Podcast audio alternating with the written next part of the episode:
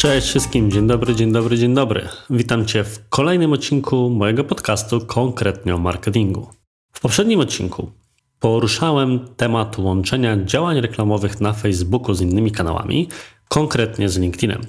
I powiedziałem, że jeżeli temat będzie dobrze przyjęty, to zapoczątkuję to pewną serię.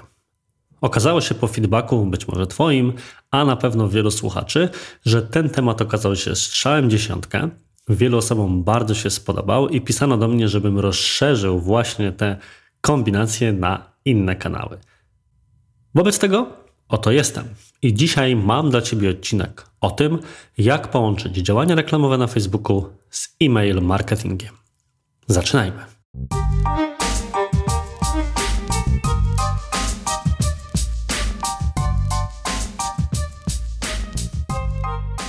Jeżeli chodzi o łączenie działań reklamowych na Facebooku z e-mail marketingiem, to masz do dyspozycji szereg możliwości. Tą najbardziej, może nie tyle podstawową, ile na pewno najbardziej znaną, jest możliwość wgrywania bazy mailowej bezpośrednio na Facebooka. Jak prawdopodobnie wiesz, na Facebooku istnieje coś takiego jak grupy niestandardowych odbiorców. Grupy niestandardowych odbiorców to szeroko pojęty remarketing, czyli docieranie do ludzi, którzy mieli już styczność z Twoją marką. Mogą to być osoby, które były na Twojej stronie www, ale także osoby, które na przykład angażowały się pod Twoimi postami na Facebooku czy Instagramie, czy na przykład właśnie baza mailowa. Żeby taką bazę mailową wgrać, to na poziomie tworzenia grupy niestandardowych odbiorców należy wybrać opcję, która dla niepoznaki nazywa się lista klientów. Da się tam wprowadzić szereg parametrów dotyczących Twojej grupy docelowej, ale nas oczywiście interesuje możliwość wprowadzenia bazy mailowej.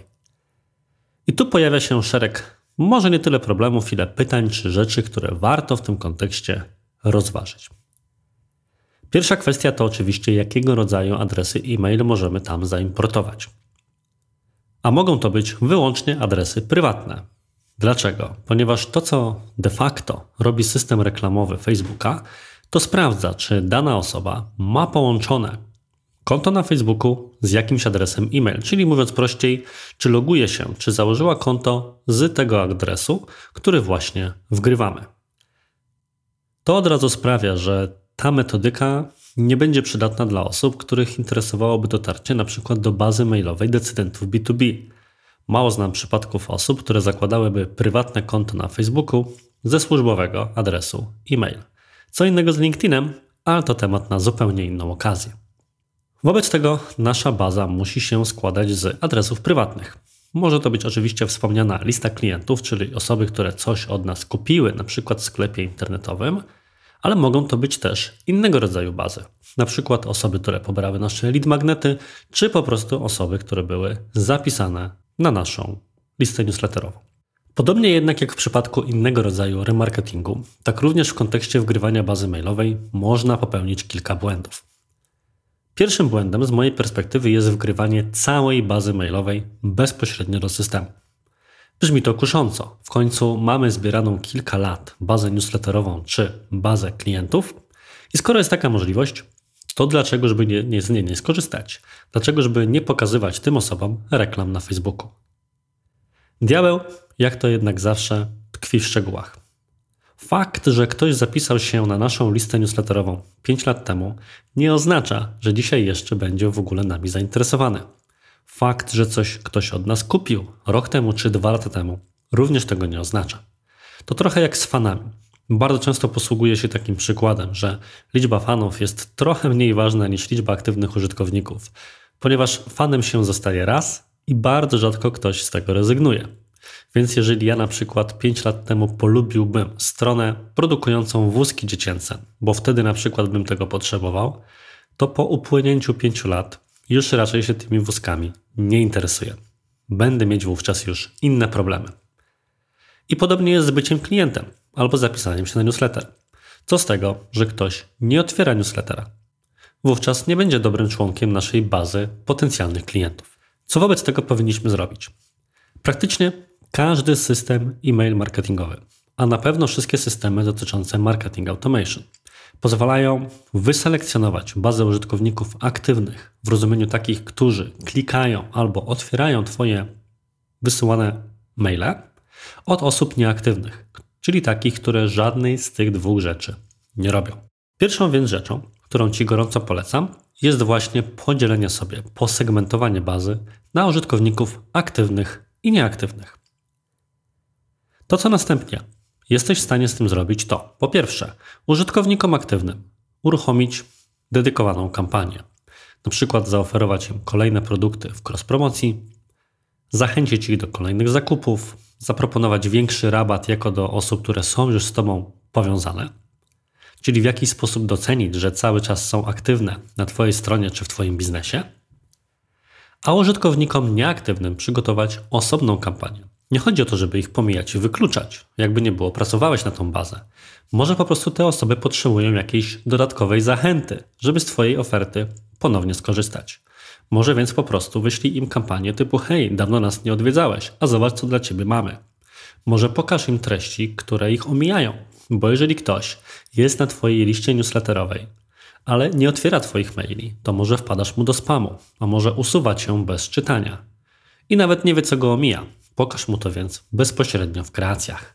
Dzięki więc połączeniu magii segmentacji z możliwościami, które daje Ci ręczne wgrywanie bazy na Facebooka, jesteś w stanie osiągnąć nowej jakości efekty. Ale to nie wszystko, bo do rozważenia jest jeszcze kilka rzeczy. Z mojej perspektywy, wgrywanie bazy poprzez funkcję lista klientów jest jedną z bardziej problematycznych rzeczy, jeżeli chodzi o reklamę na Facebooku, i ostatnimi czasy staram się tej opcji unikać. Powód numer jeden to brak wygodnych aktualizacji. Jeżeli nie korzystasz z systemów marketing automation, które robią to automatycznie, taką funkcję ma na przykład MailChimp, to za każdym razem, kiedy wgrywasz bazę, musisz ją wgrywać ręcznie. O co chodzi? Jeżeli masz na swojej stronie pixel Facebooka i jakaś osoba na Twoją stronę wejdzie, a następnie ustawiasz sobie grupę docelową na Facebooku osoby, które były na Twojej stronie w ciągu ostatnich 7 dni, to jeżeli ta osoba w ciągu ostatniego tygodnia na Twojej stronie była, to te reklamy zobaczy. Ale jeżeli minie tydzień i ona Twojej strony nie odwiedzi, to automatycznie z tej grupy docelowej zostanie usunięta. Natomiast nowe osoby, które przyszły na Twoją stronę w międzyczasie, zostaną automatycznie do tej bazy dodane. To oznacza, że grupy niestandardowych odbiorców, czyli grupy remarketingowe, automatycznie się aktualizują. Niestety, takiej funkcji nie ma, no i nie może być w przypadku bazy wgrywanych ręcznie, a takimi właśnie są bazy mailowe. To z kolei oznacza, że za każdym razem, kiedy chciałbyś zaktualizować swoją, dajmy na to, grupę aktywnych i nieaktywnych, musisz raz jeszcze wygenerować bazę w swoim systemie e-mail marketingowym i raz jeszcze przygotować się bezpośrednio do wgrania, zrobić to, odpalić kampanię, szereg problemów. I to jest problem numer jeden. Natomiast jest jeszcze problem numer dwa. Taki, który jest może mniej prawdopodobny, na pewno warto skonsultować się z prawnikiem w jego sprawie, ale na wszelki wypadek wolę Ci o nim powiedzieć. Wyobraź sobie hipotetyczny scenariusz, w którym ktoś wchodzi na Twoją stronę, zostawia Ci maila, Ty tego maila masz w bazie, pobierasz go, wgrywasz go na Facebooka, puszczasz tej osobie reklamy. Jednocześnie ta osoba jest w Twoim systemie e-mail marketingowym i dostaje newsletter. I po tym, jak dostaje newsletter, postanawia się z niego wypisać. I nie chce od ciebie żadnych komunikatów marketingowych. Skoro więc się wypisuje, to przestaje widzieć Twój newsletter. Natomiast dalej jest, ponieważ to się robi ręcznie, wgrana w Twojej bazie na Facebooku i może zobaczyć jakąś Twoją reklamę. Jak ją zobaczy, to jest w stanie sprawdzić, że widzi Twoją reklamę właśnie na podstawie tego, że jest w Twojej bazie mailowej. I jest to naprawdę mało prawdopodobny scenariusz, że po pierwsze coś takiego zaszło, a po drugie, żeby komuś chciało się to sprawdzić. Natomiast istnieje ryzyko, że taka osoba może się wówczas i słusznie bardzo zirytować, ponieważ wypisała się z Twojej komunikacji tego typu i wysłać do Ciebie maila związanego z RODO. A tego pewnie nie chcesz. Wobec tego pierwszy powód i drugi powód to są dwa powody, z powodów których, używając słowa powód zdecydowanie oraz za dużo, ja generalnie funkcji listy klientów nie polecam. Więc pytanie brzmi, czy mam jakieś rozwiązanie, które pozwala to obejść? I owszem, mam takie rozwiązanie. Ba, opisałem je nawet na blogu kilka lat temu i chlubię się tym, że jestem chyba pierwszą osobą w Polsce, która na to rozwiązanie wpadła, a nawet w różnego rodzaju zagranicznych materiałach praktycznie nie spotkałem takiego omówienia i takiego rozwiązania. To rozwiązanie zakłada wykorzystanie UTM-ów. Na moim blogu i w materiałach do tego odcinka znajdziesz link do artykułu, w którym opisałem, czym są UTM-y. Natomiast na potrzeby samego odcinku podcastu powiedzmy sobie pokrótce, że UTM-y to różnego maści dodatkowe parametry, które dodajemy do Twojego linku, żeby po jego kliknięciu Google Analytics w raporcie kampanii był w stanie dzięki tym parametrom odpowiednio posegregować ruch przychodzący na stronę.